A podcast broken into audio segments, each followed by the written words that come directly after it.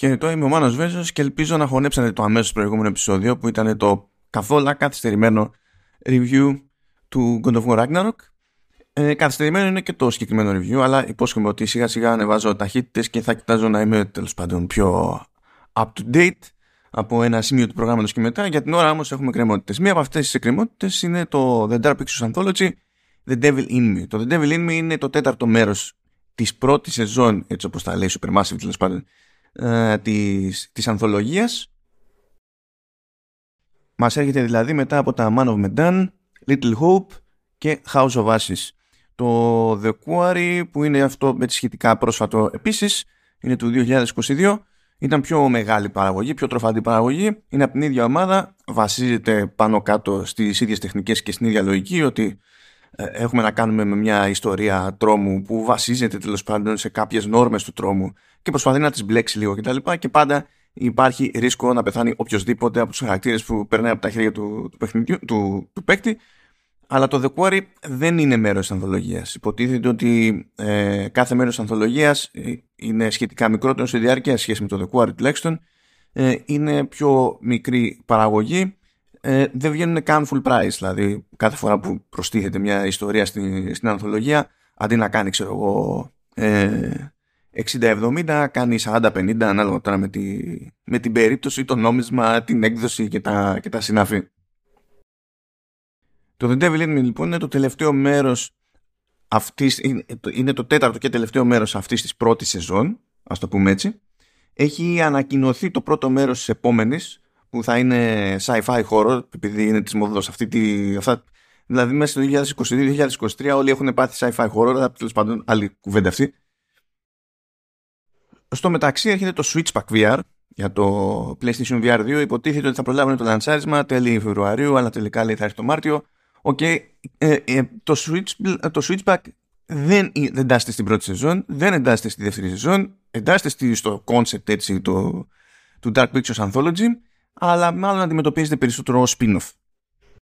Δεν είναι η πρώτη φορά που κάνει κάτι τέτοιο περίεργο, ας το πούμε έτσι, Supermassive Games για, και για χάρη του PSVR συγκεκριμένα, διότι στο λανσάρισμα του, του 2016, ε, του PSVR, του πρώτου δηλαδή του 2016, είχαμε τότε το Until Dawn Rush of Blood, το οποίο επίσης ήταν spin-off του Until Dawn, πάλι που στην ουσία από εκεί προέρχεται όλη η ε, γενικότερη προσέγγιση που βλέπουμε και στο The Dark Pictures Anthology.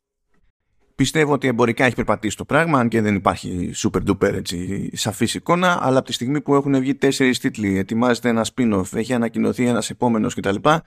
Ε, και στην ουσία βγαίνει περίπου ένα παιχνίδι κάθε χρόνο τέλειος χοντρικά. Ε, νομίζω ότι αυτό υπονοεί ότι η Bandai Namco ε, είναι ευχαριστημένη με τη δουλειά της Supermassive και την πορεία των τίτλων στην αγορά, αλλιώς μου φαίνεται, ξέρω εγώ, λίγο κουφό.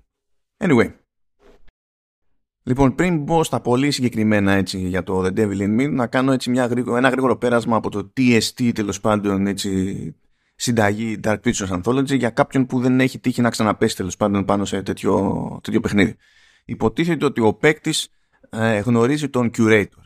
Ο Curator ε, έχει πρόσβαση σε ένα μάτσο ιστορίες, αλλά αυτές οι ιστορίες δεν έχουν παγιωθεί ακόμη και υποτίθεται ότι παίζει ο, ο παίκτης αυτές τις ιστορίες, ελέγχει διαφορετικούς χαρακτήρες, κάνει τις επιλογές του και οι επιλογές του καθορίζουν την έκβαση των πραγμάτων.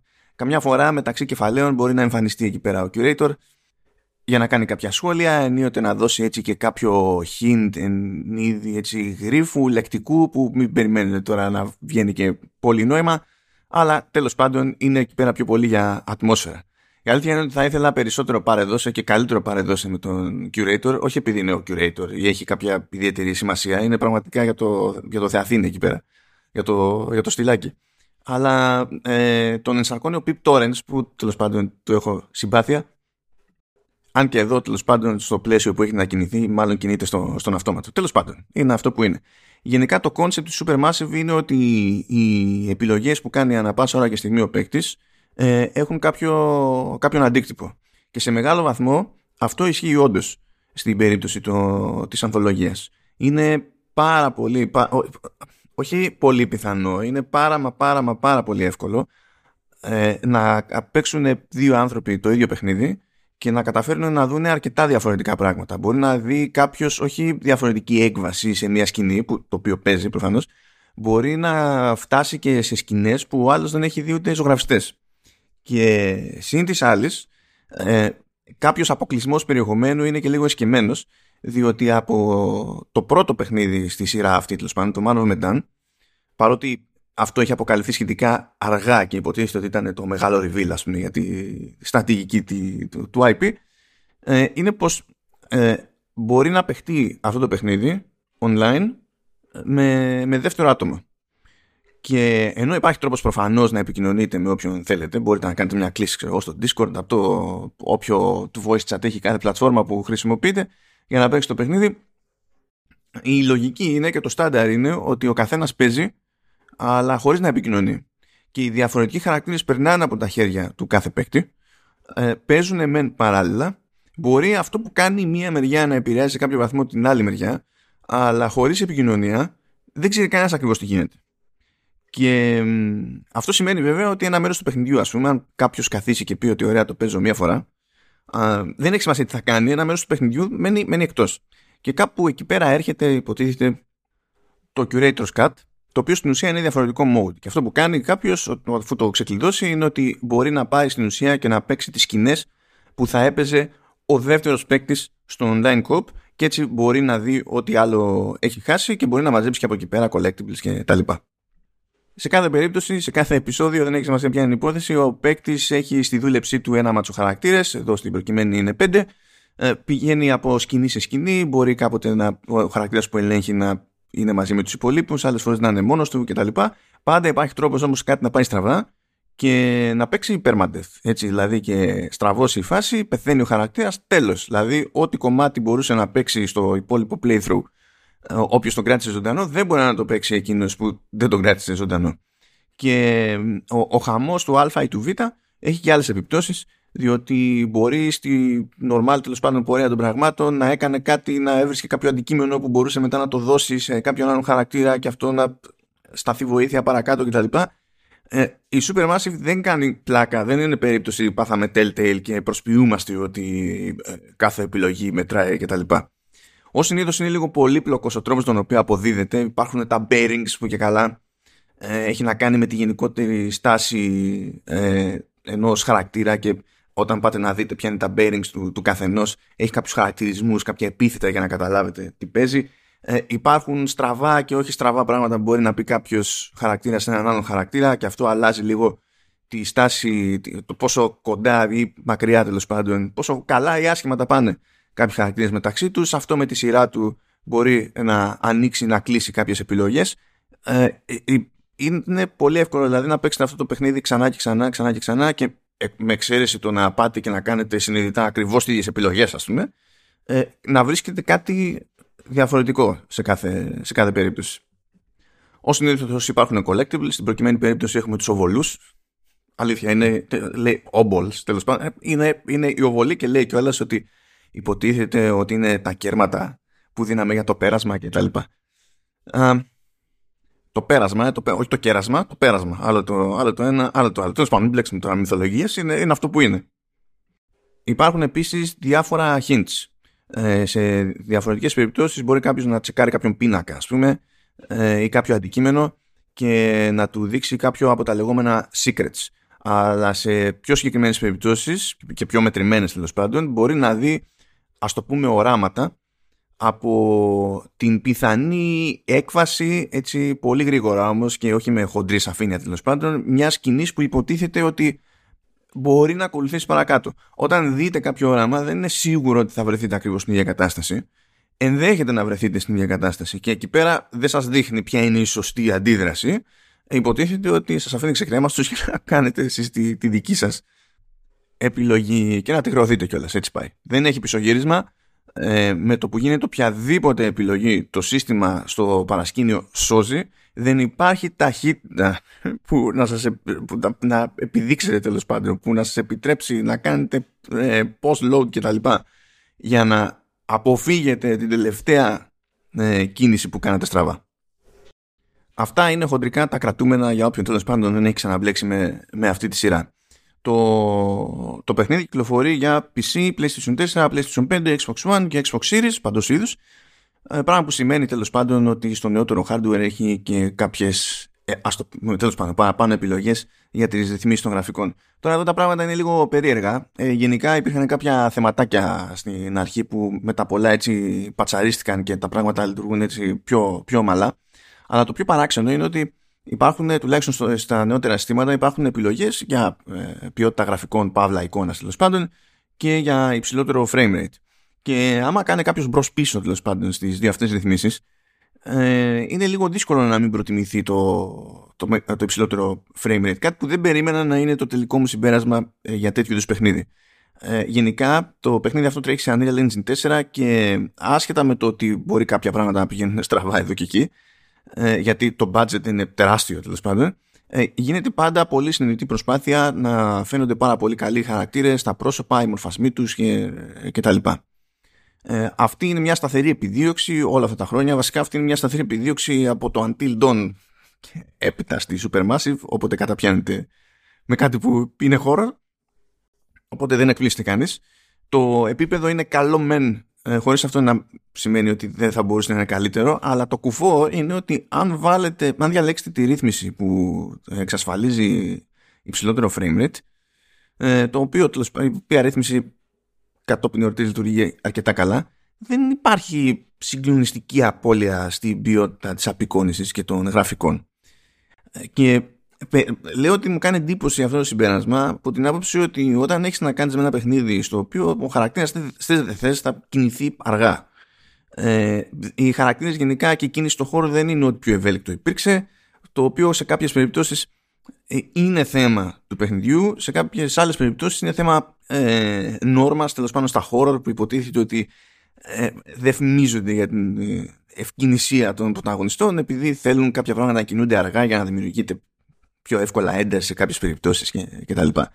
Και περίμενα με αυτά τα δεδομένα να είναι αυτονόητο ότι εντάξει τώρα τι να βάλω εδώ πέρα το, τι να κυνηγάω 60 frames οτιδήποτε σιγά τα αίματα για την ατμόσφαιρα πάμε πάμε να έχουμε τα καλύτερα γραφικά και την καλύτερη εικόνα όταν είδα ότι η διαφορά ήταν ε, κούκου Λέω, κοίτα, άμα είναι έτσι και που και που εντωμεταξύ το frame rate στο 30 και καλά στη, στην ποιότητα εικόνας έκανε τα δικά του, λέω, why, Για, γιατί; Οπότε το γύρισα στο performance mode και νομίζω ότι δεδομένων των περιστάσεων μάλλον είναι η λογικότερη επιλογή. Δεν θυσιάζει κανένας κάτι ιδιαίτερο ας πούμε για να πει ότι ωρεγα μότο και γιατί δεν το έπαιξα.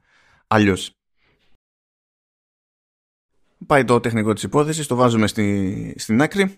Ε, για την ιστορία, σε περίπτωση που έχει κάποιος έτσι την απορία, εγώ δοκιμάζω το παιχνίδι σε Xbox Series X.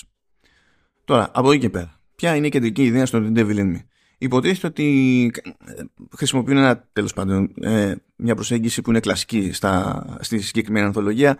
Ε, ξεκινάει ο, ο παίκτης ελέγχοντας κάποιους χαρακτήρες ε, από το παρελθόν και υποτίθεται ότι έτσι στείνεται ε, η πρώτη εντύπωση για το παιχνίδι και έτσι πιάνουμε ποια είναι η θεματική. Εδώ ξεκινάμε στην ουσία στα τέλη του 10ου αιώνα και γνωρίζουμε ένα τυχαίο ζευγάρι το οποίο ε, τέλος πάντων ματώνει, ας το πούμε έτσι, ε, στο ξενοδοχείο Παύλα Κάστρο του H.H. Holmes. Ο H.H. Holmes πολλές φορές αναφέρεται ως ο πρώτος κατά συρροήν δολοφόνος της Αμερικής ο οποίος χαρακτηρισμός είναι λίγο έτσι αστείος έως και τεχνικά ε, ατυχής από την άποψη ότι ε, κατά κανόνα ο κατά συρροήν δολοφόνος είναι κάποιος που νιώθει για τον ΑΒ λόγο τέλος πάντων την ανάγκη να σκοτώσει. Ο H.H. Holmes ε, φαίνεται τέλος πάντων από τις υποθέσεις με τις οποίες έμπλεξε γιατί ε, πιάστηκε, δικάστηκε και τα λοιπά έτσι. Υπάρχουν, υπάρχουν πληροφορίες. Όχι καλύτερες πληροφορίες γιατί μιλάμε για τόσα χρόνια πριν αλλά OK. Okay υπάρχουν πληροφορίες τέλος πάντων. Ε, ο τύπος σκότωνε ε, προκειμένου να διευκολύνει κομπίνες. Έκανε διάφορα κουλά πούμε, για να φάει λεφτά, έκανε απάτες με ασφαλιστικές, ε, παντρευόταν και ξαναπαντρευόταν. Σε κάποια φάση νομίζω ότι ήταν παντρεμένος με τρεις ταυτόχρονα και μία δεν είχε ιδέα για το ότι υπήρχαν οι άλλες δύο. Ε, έκανε κομπίνες με καταδίκους, στείνε κομπίνες με δικηγόρους κτλ. Και η, η, στην ουσία οι περισσότερες δολοφονίες που φαίνεται να έχει κάνει ε, έγιναν επειδή τον εξυπηρετούσαν στο κομμάτι της απαταιωνιάς. Εν τω μεταξύ δεν είναι καν σούπερ σαφές για το ποιες δολοφονίες έχει νόημα να χρεωθεί και ποιες δεν έχει να, νόημα να χρεωθεί, διότι το, το άτομο ήταν μεγάλο τρόλ. Ε, κατέληξε στο τέλος, ας πούμε, να αναλαμβάνει την ευθύνη για δολοφονίες ε, που τέλος πάντων δεν εξακριβώθηκαν ποτέ ή δεν υπήρχε κανένα στοιχείο, ξέρω εγώ, για να καταλάβει η δικαιοσύνη αν τώρα αυτός το παραδέχεται. Είναι όντως, τώρα μα δουλεύει. Δεν μπορούσαμε να βγάλουν, να βγάλουν άκρη.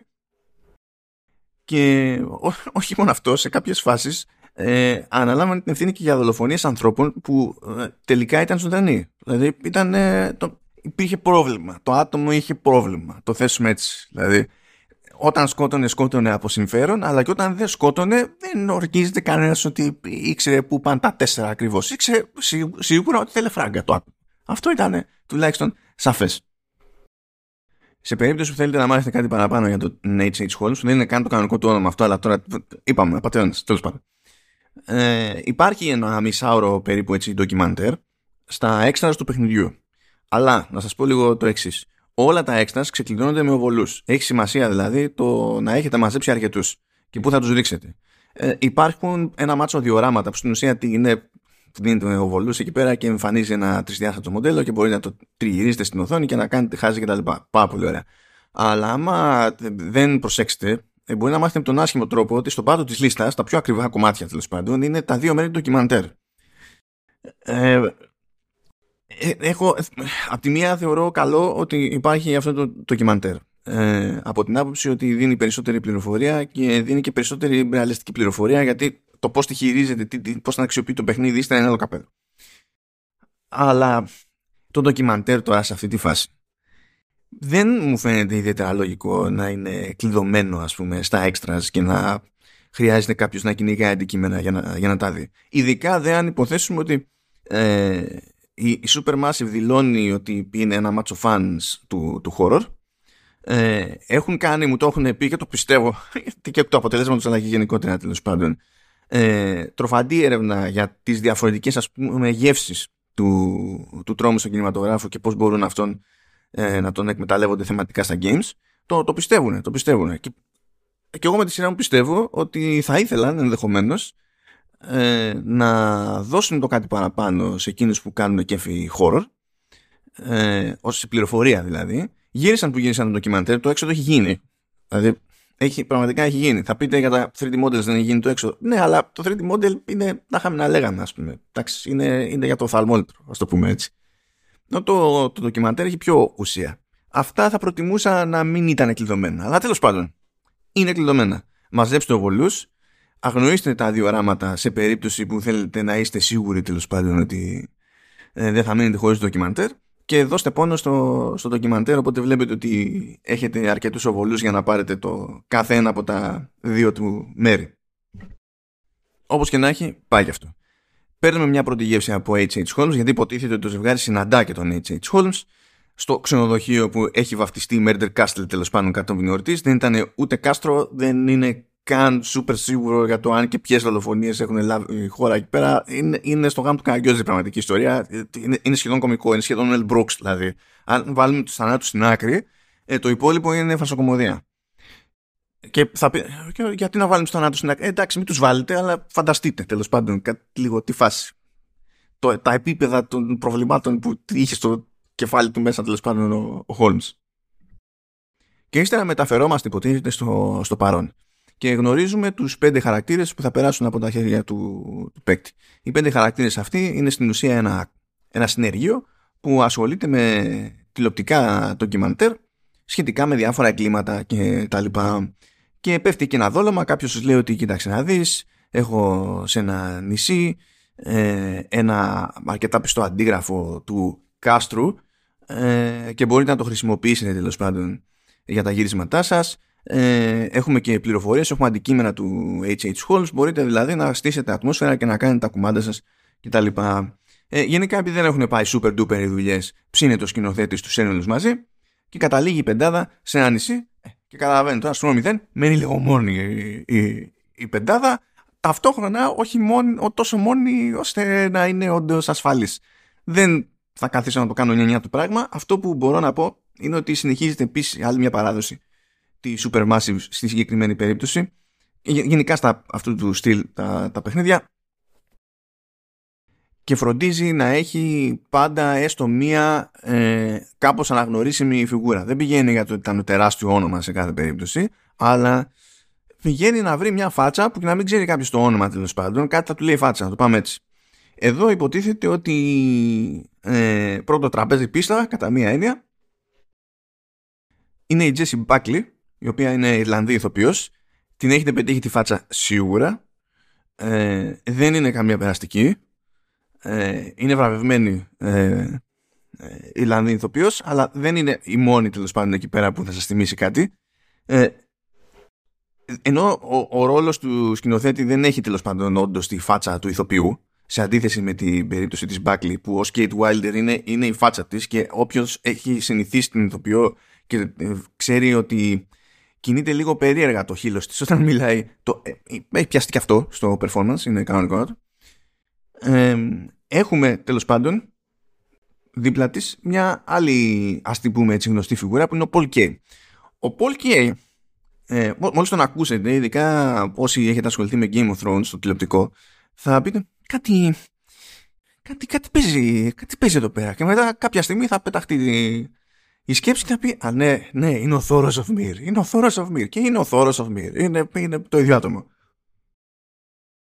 Τέλος πάντων, σε κάθε περίπτωση υποτίθεται ότι έχουμε να κάνουμε με ένα συνεργείο, αλλά δεν τα πηγαίνουν και όλοι καλά με όλους. Οπότε καταλαβαίνετε ότι υπάρχουν κάποιες τριβές.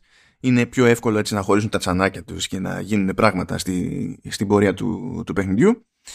Ε, δεν είναι άσχημη η περίπτωση όμως αυτής της ομάδας χαρακτήρων ε, μου έκανε εντύπωση που ε, είχαν το περιθώριο στην πορεία όχι απλά να αντιμετωπίζουν καταστάσεις αλλά να προλάβουν τέλος πάντων να επιδείξουν μια κάποια εσωτερική αλλαγή ανάλογα με, τη, με την περίπτωση αλλά και ανάλογα με τις επιλογές του παίκτη έτσι.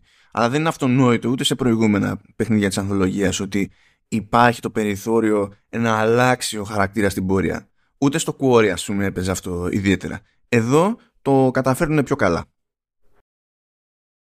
Θα ήταν ακόμα καλύτερο το αποτέλεσμα. Τώρα θα επιστρέψω λίγο στο τεχνικό από σπόντα και δεν έχει να κάνει με ρυθμίσεις και γενικά τα γραφικά. Έχει να κάνει λίγο με το, ε, με το, με το σφιχτό budget που έχει η Supermassive στο θέμα του performance capture. Και φαίνεται δηλαδή ότι δεν υπάρχει ολοκληρωμένο performance capture. Ένα κλασικό πρόβλημα που, που έχει ανθολογία και τα, και τα πέριξ ανθολογίας και το Quarry δηλαδή έχει παρόμοια προβλήματα αλλά σε λίγο έτσι μικρότερη ένταση ας τα πούμε έτσι ε, γενικά ο τρόπος με τον οποίο ε, τα πρόσωπα είναι στημένα συνήθως σε μία σκηνή ειδικά δε όταν πρέπει δύο χαρακτήρες ή παραπάνω τέλος πάντων να διασταυρώνουν ματιές και να λεπιδρούν ε, πάντα είναι κάτι, κάτι off. Δηλαδή, τις περισσότερες φορές προσπαθεί το παιχνίδι να δείξει δύο χαρακτήρες που κοιτάζει ο ένας τον άλλο στα μάτια και είναι σαφές ότι δεν κοιτάζει ο ένας τον άλλο στα μάτια. Και αυτό τώρα δεν είναι πολύ μεγάλη διαφορά, αλλά κάνει διαφορά στον άνθρωπο θεατή εκείνη την ώρα, διότι επειδή είναι αυτό το λίγο το, το αφύσικο, ας πούμε, κάνει μπαμ. Είναι τύπου θεωρίας τέλος πάντων κάνει βάλει, ας το πούμε, ας το πούμε έτσι. Ε, επίσης το ότι μπλέκουν τόσες σκηνές για το αν θα φανούν έτσι αλλιώς πότε θα γίνει cut, πότε θα γίνει το α ή το β ανάλογα με την προηγούμενη ε, επιλογή να την υπολογίσει στο σύστημα κτλ. Ε, είναι σαν αυτό που βλέπουμε να έχει ένα περίεργο έτσι λίγο ε, δίστοκο μοντάζ. Αυτό είναι επίσης κλασικό κουσούρι και δεν πιστεύω ότι θα φύγει και με το επόμενο παιχνίδι το Directive 80-20 από την άποψη ότι ήλπιζα το επόμενο παιχνίδι τέλος πάντων στην ανθολογία να μην είναι cross-gen, αλλά από ό,τι φαίνεται θα είναι cross-gen. Οπότε πρέπει κάπως τέλος πάντων το σύστημα να τρέχει και σε, παλιότερα, ε, σε παλιότερες κονσόλες. Άρα να τρέχει και όχι σε απλά χειρότερες CPU, να τρέχει και σε σκληρούς δίσκους, λυπηρό και τα λοιπά. Και δεν νομίζω να έρθουν εκεί πέρα πάνω κάτω. Ε, έχω ένα κάποιο παράπονο δηλαδή ως προς αυτό. Και καταλαβαίνω ότι έχει να κάνει με το, με το budget. Το ίδιο παράπονο δεν έχω στο δεκαλίστο protocol. Αυτό θα μας απασχολήσει στο επόμενο επεισόδιο True Ending. Αλλά εκεί πέρα έχει κάνει τόσο χρήμα, ας πούμε, που δεν πρέπει να έχουν δώσει τόσα και για τα 4 μαζί και του PSVR 2 και για τα 5 μαζί τέλος πάντων. Ε, τιτλάκια του, της ανθολογίας στη Supermassive. Αλλά άλλο, άλλο καπέλο. Ίδια μηχανή όμως, ίδια μηχανή. Και ίδιες προτεραιότητες στο, στο capsule τέλος πάντων, OK, okay, είναι, είναι αυτό που είναι. Γενικά πάντα έχω ένα κάποιο παράπονο τέλος πάντων από οποιοδήποτε κομμάτι της ανθολογίας. Πάντα όμως έχω και κάτι να πω ότι, ότι βελτιώθηκε ας πούμε. Ε, ε, για μένα τα πήγανε αρκετά καλά δηλαδή τη, την προηγούμενη φορά με το House of Ashes ως προς τι; Ως προς την πληροφόρηση του παίκτη του ποια, για το, σχετικά με το ποια επιλογή ε, του κόστισε εκεί που το κόστισε. δεν είναι ότι Sky φορά παρτίδα. Στο House of Ashes η αλήθεια είναι βγαίνει και μια σημειωσούλα τέλος πάντων με, με κείμενο ε, για να διευκολύνει που αυτό δεν ισχύει στη, στην προκειμένη περίπτωση. Πιστεύω ότι η σημειωσούλα είχε μπει επειδή δεν είχαν ε, βρει ακόμη ακριβώς το ζύγι ώστε να περνάει η ίδια πληροφορία εκείνη την ώρα όπως έπρεπε. Ε, τώρα στο μοντάζ το έχουν βρει λίγο και στη σκηνοθεσία και δεν χρειάζεται η ατάκα για να υπάρχει αυτή τέλος πάντων η, η σαφήνεια ήταν τέλος πάντων ένα από τα πιθανά ζητήματα που, που είχαμε την ιδέα πριν βγει το, το Man of Medan που το είχα συζητήσει τέλος πάντων και με τους, ε, τους δημιουργούς του παιχνιδιού ότι καλό είναι να μας λέει κάποιος ότι όλες μας οι επιλογές μετράνε αλλά αν δεν έχουμε τρόπο να αντιληφθούμε σε κάποιο βαθμό τέλος πάντων ότι όντως μέτρησαν οι επιλογές μας ε, είναι δύσκολο να καταλάβουμε αν ο ισχυρισμός ε, είναι κάλπικος ή όχι. Γι' αυτό ας πούμε είχε ένα ολόκληρο μενού για αυτή την αποσαφήνιση τέλος πάντων το, το, το Detroit Become Human. Και γι' αυτό από την ανάποδη όταν παίζαμε τα, τους τίτλους της, της Telltale για να καταλάβουμε ότι έτσι και αλλάζαμε σημαντικές επιλογές τέλος πάντων. Κάναμε το τελείως ανάποδο, δεν άλλαζε κάτι συγκλονιστικά, έπρεπε να το ξαναπέξουμε για να το πάρουμε χαμπάρι. Εδώ ενώ μπορούμε να κάνουμε πράγματα διαφορετικά από playthrough σε playthrough και να αλλάζουν όντως να αλλάζει όντως η ροή των, των πραγμάτων, πάλι έστω και μία φορά να πείτε ότι κάθεστε και παίζετε, ας πούμε, ε, θα σας επικοινωνηθεί το κόστος των, των επιλογών. Μηχανικά έχουν ανοίξει λίγο τα πράγματα. Γέλασα σε κάποια φάση, διότι έχει κάποια τμήματα του παιχνιδιού ε, στα οποία ελέγχουμε τέλος πάντων κάποιον και μπορεί να κάνει και άλμα. Άλμα σε horror. Δηλαδή ε, warm fuzzy feelings ξαφνικά. Γιατί υποτίθεται ότι μία από τις κουφές συμβάσεις της περισσότερε των περιπτώσεων. Όπως κάποτε ήταν αυτονόητο ότι και σε ε, JRPG δεν υπάρχει άλμα που να χτυπιέσαι, πηγαίνεις και σκαλώνεις το πετραδάκι μπροστά και δεν προχωράει, είναι εμπόδιο. Ε, υπήρχαν λοιπόν άλματα αυτή τη φορά. Υπάρχει ένα υποτυπώδες inventory. Όχι ότι κάνετε, το χρειάζεται να κάνετε κάποια διαχείριση κτλ. Απλά υποτίθεται ότι πλέον μπορούν οι χαρακτήρες να βρουν κάποιο αντικείμενο, να το κρατήσουν για μελλοντική χρήση και να το χρησιμοποιήσουν αναλόγως. Πιο ενδιαφέρον μερικές φορές είναι η, η, η, δυνατότητα, τέλος πάντων, πιο ενδιαφέρουσα είναι η δυνατότητα που δίνεται στον παίκτη να δώσει σε κάποιον άλλο χαρακτήρα ένα αντικείμενο που κρατάει Πράγμα που σημαίνει ότι ενδεχομένως δημιουργεί ε, μειονέκτημα στη μία πλευρά και δίνει ένα του στη, στην άλλη πλευρά.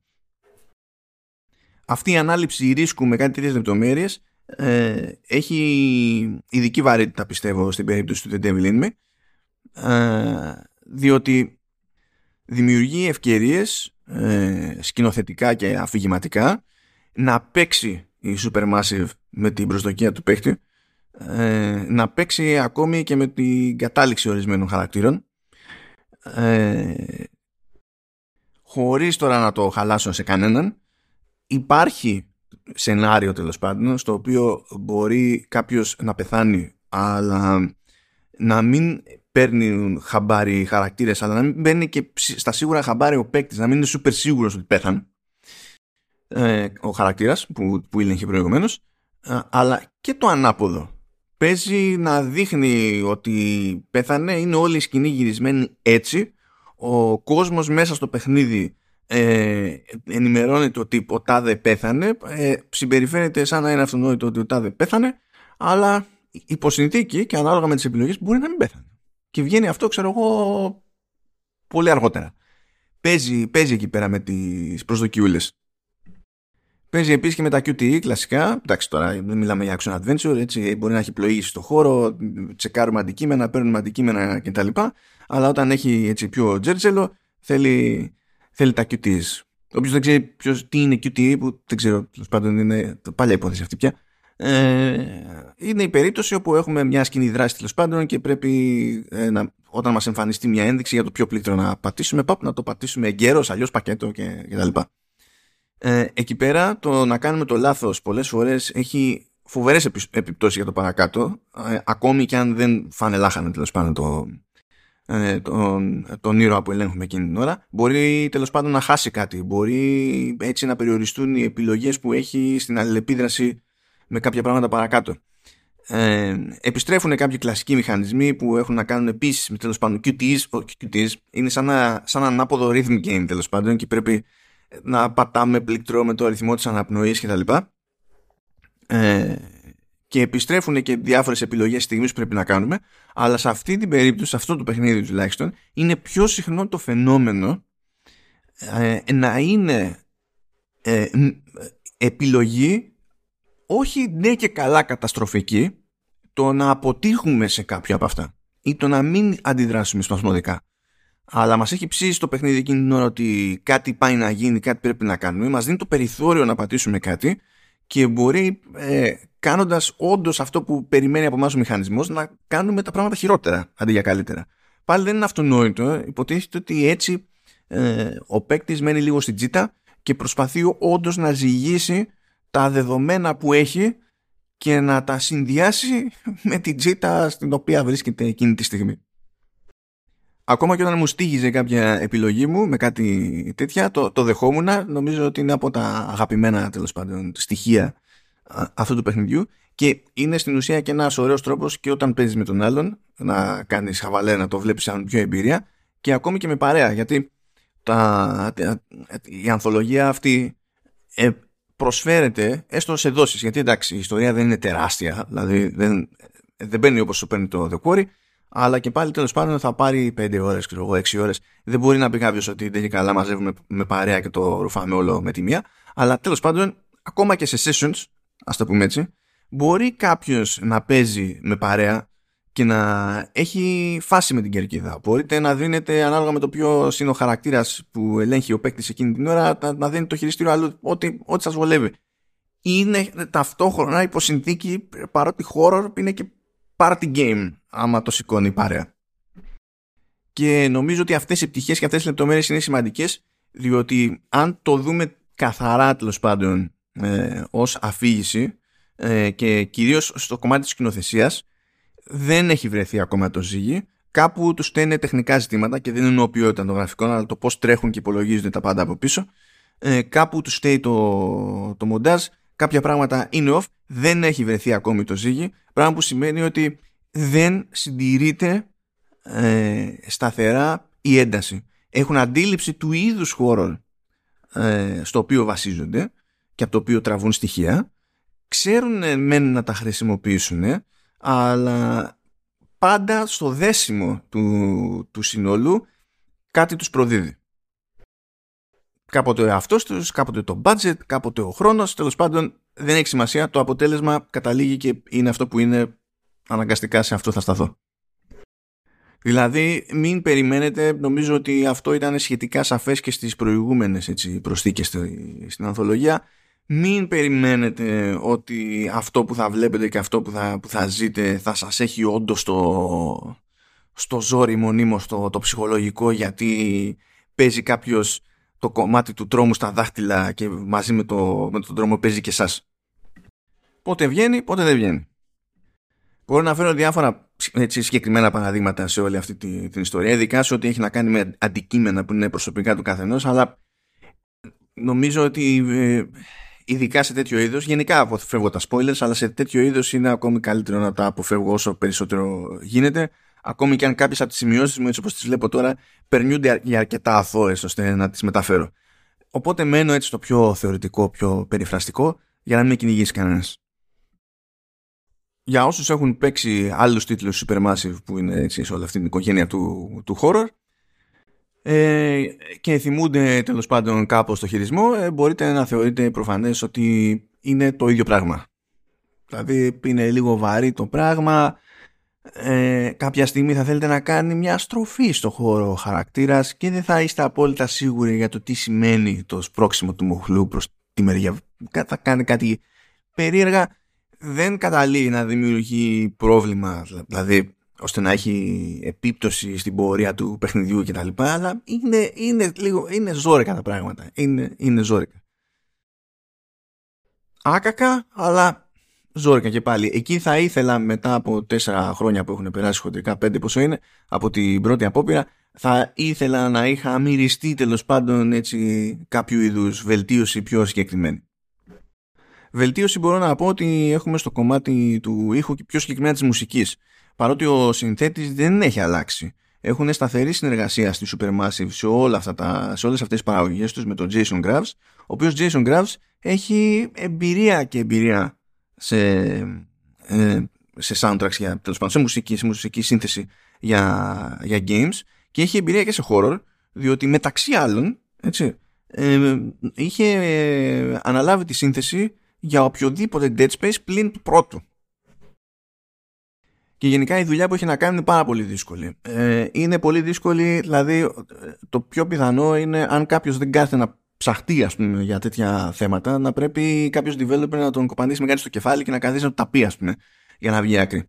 Ε, αν καθίσετε και τσεκάρετε το, το soundtrack του παιχνιδιού, το οποίο δεν είναι τεράστιο, δηλαδή έχει 9 κομμάτια και είναι 51 λεπτά το, το soundtrack αυτό ε, με ελάχιστες εξαιρέσεις, έτσι μια-δυο, δεν χρησιμοποιείται όσο έχει το παιχνίδι. Κάποιοι που ξέρετε τέλος πάντων από τη μουσική επένδυση σε παιχνίδια θα πει σιγά το νέο ρε φιλαράκι, μας κάνεις και τον καμπόσο κτλ. Δεν εννοώ αυτό. Δεν εννοώ αυτό. Ε, ναι, OK, okay, αλλά δεν εννοώ αυτό.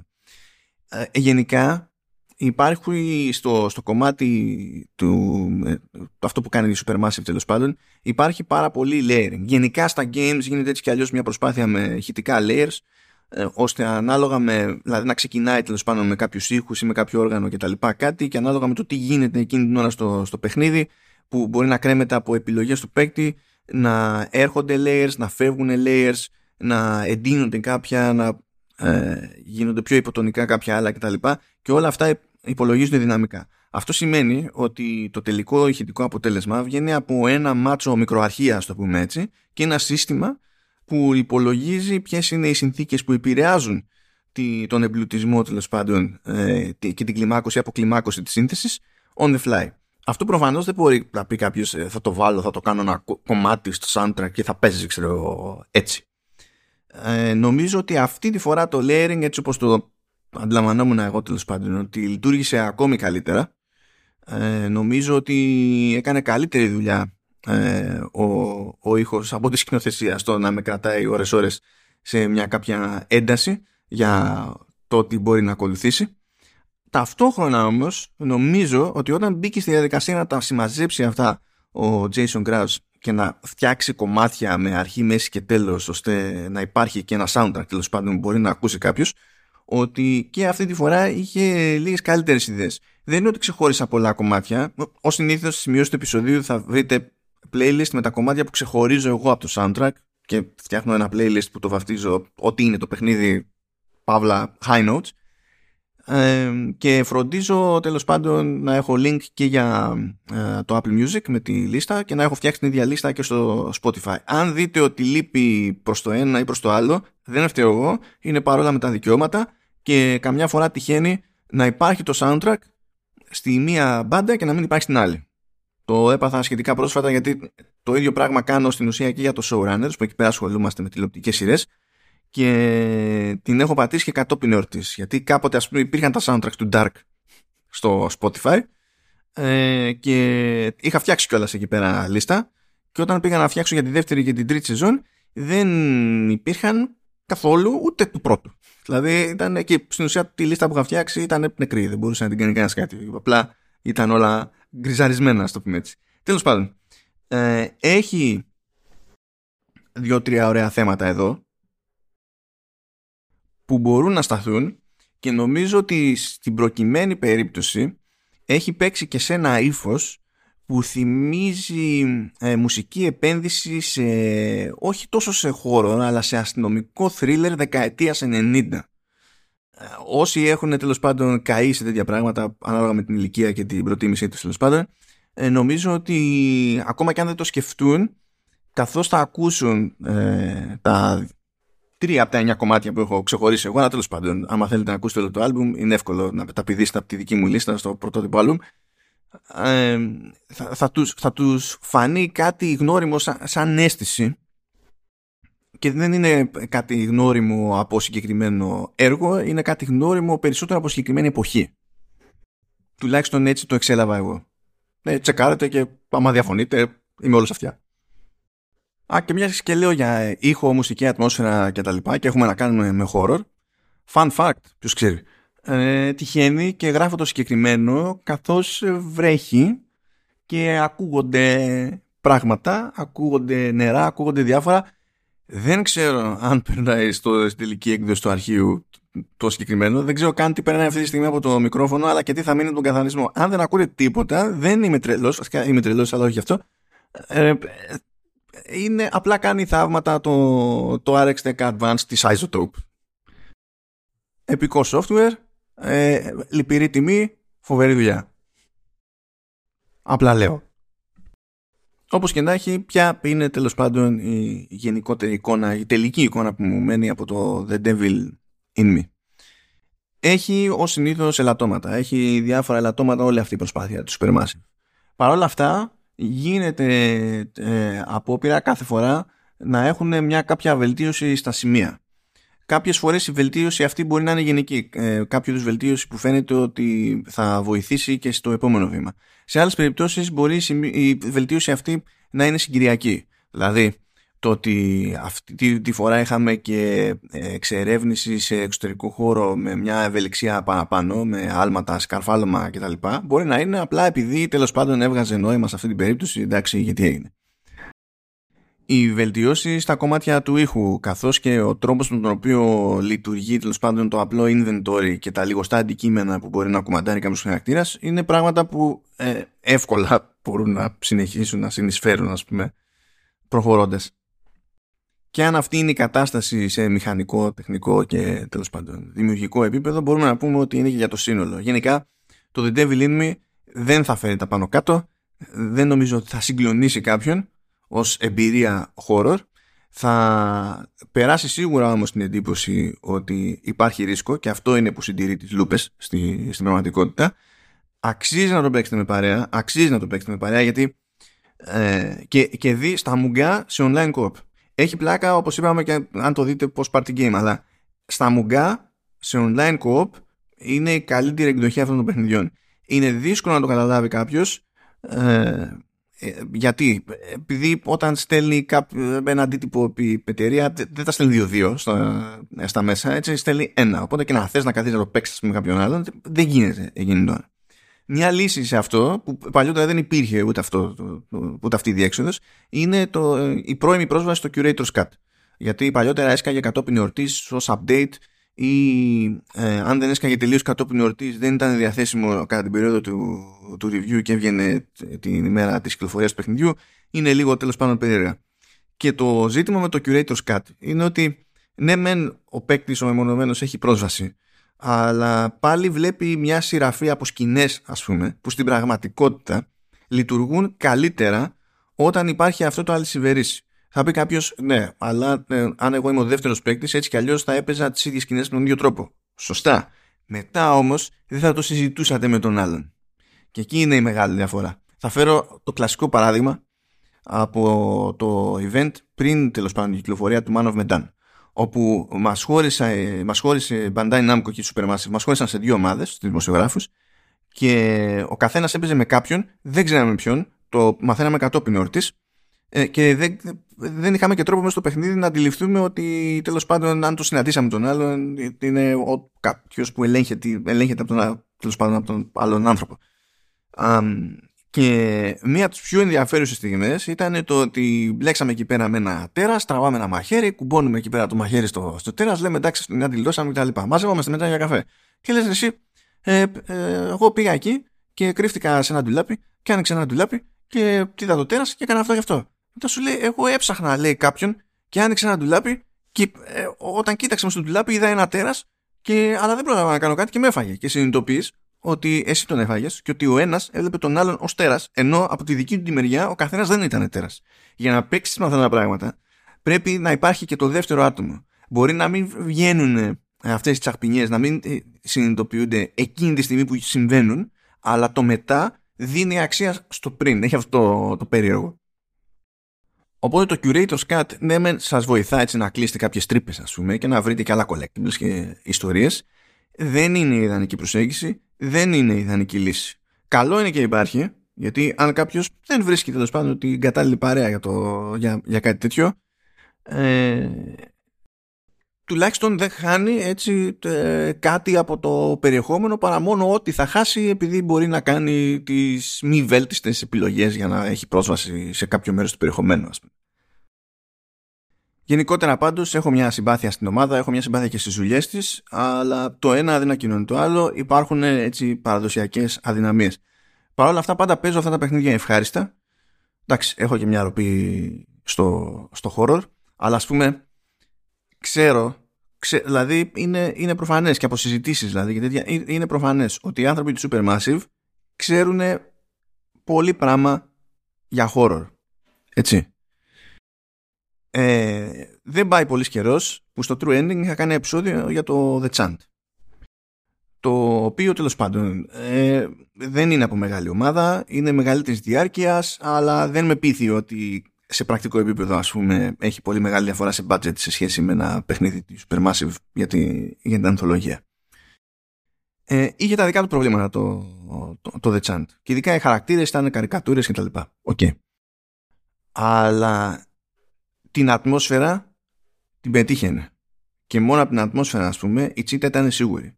Εδώ η τσίτα προέρχεται από τους μηχανισμούς και μπορεί κάποιος να βάλει έτσι ε, να ανοίξει μια φιλοσοφική συζήτηση όπως το, αυτό δεν είναι το νόημα. Δηλαδή αν ε, το, το κύριο μέλημα δεν είναι το τι σου βγάζει το gameplay σε μια τέτοια περίπτωση ακόμα και αν δεν στο βγάζει το υπόλοιπο πάντα ε, δεν είναι επιτυχία. Ε, έτσι, έτσι κι αλλιώς έχουμε να κάνουμε με video game κτλ. Πάρα πολύ ωραία, δεν έχω διαφωνία προς αυτό αλλά δεν θεωρώ ταυτόχρονα ότι όταν γίνεται μια προσπάθεια σε πολλαπλά επίπεδα ότι η επιτυχία του ενός επίπεδου είναι ντε και καλά δικαιολογία για την ντεμή τέλος πάνω κατάσταση που επικρατεί σε ένα άλλο από τα επίπεδα έτσι από τις τρώσεις αυτού του κικ ακόμη και έτσι ε, και αυτό και το χάζω βάσης νομίζω ότι είναι καλύτερα βήματα από τα πρώτα δύο που, που είχαν γίνει στη, στην ανθολογία. Οπότε δεν φεύγω έτσι παραπονεμένος. Ε, η, η παραγωγή είναι πιο μικρή και φαίνεται σε σχέση με το, με το εντάξει, αλλά οι, οι, νόρμες ε, σε πρακτικό επίπεδο είναι παρόμοιες, έτσι. Η, συνταγή πάνω στην οποία πατάει δηλαδή Supermassive είναι, είναι παρόμοια και συνειδητά.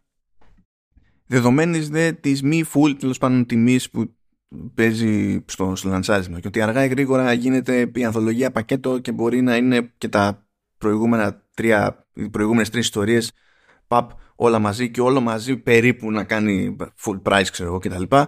Ε, αλλάζει το πώς θα το δει ο καθένας ως προς απόδοση και τιμή αλλά αυτό είναι κάτι που εμένα δεν με απασχολεί εδώ διότι ε, η, τιμή είναι κινούμενος στόχος δεν μένει σταθερή. Αυτό είναι θέμα δικό σας παιδιά. Εγώ προσπαθώ να σας εξηγήσω τι, ε, τι παίζει.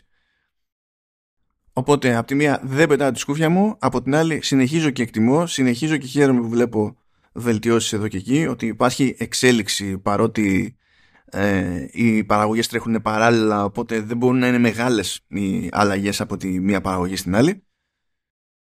Και εξακολουθώ να είμαι πάρα πάρα, πάρα πολύ περίεργος για να δω πώς θα δουλέψει αυτή η ομάδα το sci-fi horror και πώς θα σταθεί και στο sci-fi horror ακριβώς επειδή είχαμε το δεκαλίστο protocol που βγήκε το Δεκέμβριο.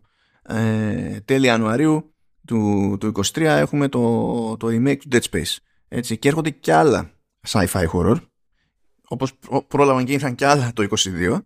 Ε, είμαι πολύ περίεργος να δω εκεί που θα έχουμε στην ουσία πολλαπλά δείγματα ε, από πάνω κάτω ένα συγκεκριμένο υποείδος του, του horror ε, που μπορεί να, να σταθεί και τι εντύπωση θα κάνει τελικά το, το επόμενο. Αλλά αυτό θα το δούμε όταν έρθει η ώρα του Αυτά για το The Devil In Me.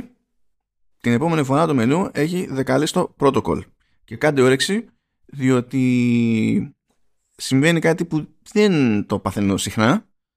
Ε, έχω ουσιώδη διαφωνία και απόσταση από την επικρατούσα άποψη ε, μεταξύ των κριτικών. Συνήθως, όπου, όποιο και αν είναι το consensus, εγώ είμαι λίγο παρακάτω ε, είναι πολύ σπάνιο να πέσω στο ίδιο ή να πάω λίγο παραπάνω. Στο δεκαλίστο protocol το Delta τέλος πάντων νομίζω ότι ε, είναι πιο ουσιώδες οπότε θα έχω πράγματα να, να βάλω κάτω. Χαιρετώ άπαντες και τα ξαναλέμε πολύ πολύ σύντομα. Γεια και χαρά.